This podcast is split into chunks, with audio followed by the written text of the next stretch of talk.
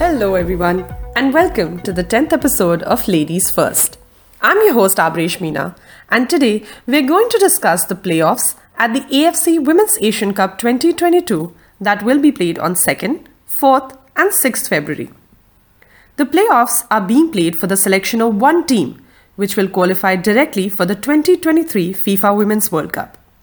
The four semi finalists of the Asian Cup have automatically made it to the World Cup, where Australia will be playing as co hosts.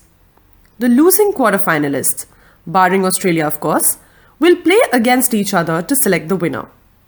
The losing teams of these matches will get another chance through the Interconfederation playoffs, which will be held next year. The three teams playing the playoffs are Thailand, Vietnam, and Chinese Taipei. All the teams are expected to be quite equal to each other in terms of the technicality, quality, and physicality that they bring to the table. The first match on Wednesday is Thailand versus Vietnam, and the former will continue to miss their head coach Miyo Okamoto and several other players due to COVID outbreak in the team. That gives Vietnam a slight edge ahead of the match. Despite the circumstances, Thailand's assistant coach Natsuko Todoroki said ahead of the match that the players are motivated and strategy wise, they are in constant conversation with Okamoto. Thailand will be aiming for a third World Cup appearance after playing in the 2015 and 2019 edition. Thailand will surely be missing their main forward, Kanyanat Chetthabutr, but with Irravadee Makris leading the line, they will be looking to use their speed up front.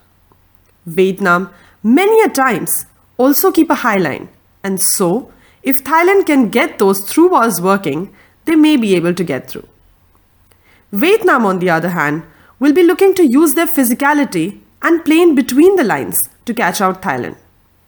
Throughout the tournament, Vietnam have created quite a lot of chances, but have been guilty of not finding the back of the net, and they will want to correct that record. The second match on 4th February will see Chinese Taipei take on Thailand. For the Thai, recovery from their first playoff will come into play, as Taipei will be fresh coming into the match.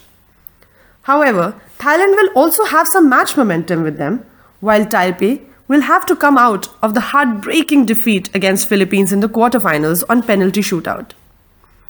Taipei captain Wang Hsiang-huei said in the press conference, and I quote, We've not recovered from that defeat against the Philippines.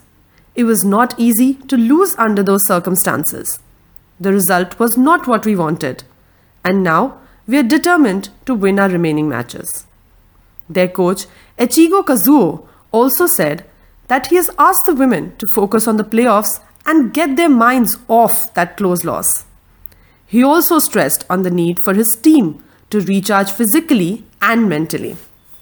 The match is likely to be a test of resilience. Both the teams have capability to hurt each other with quick movement and crosses in the box. And it will come down to who can protect their space better. The last playoff will be between Vietnam and Chinese Taipei, and the former will look to use their slightly better physicality against Taipei. However, Vietnam are very prone to leaving spaces at the back, something that Taipei can exploit quite well. Vietnam have never made it to the World Cup, while Taipei made just one appearance back in 1991 when they used to have a grip at Asian women's football.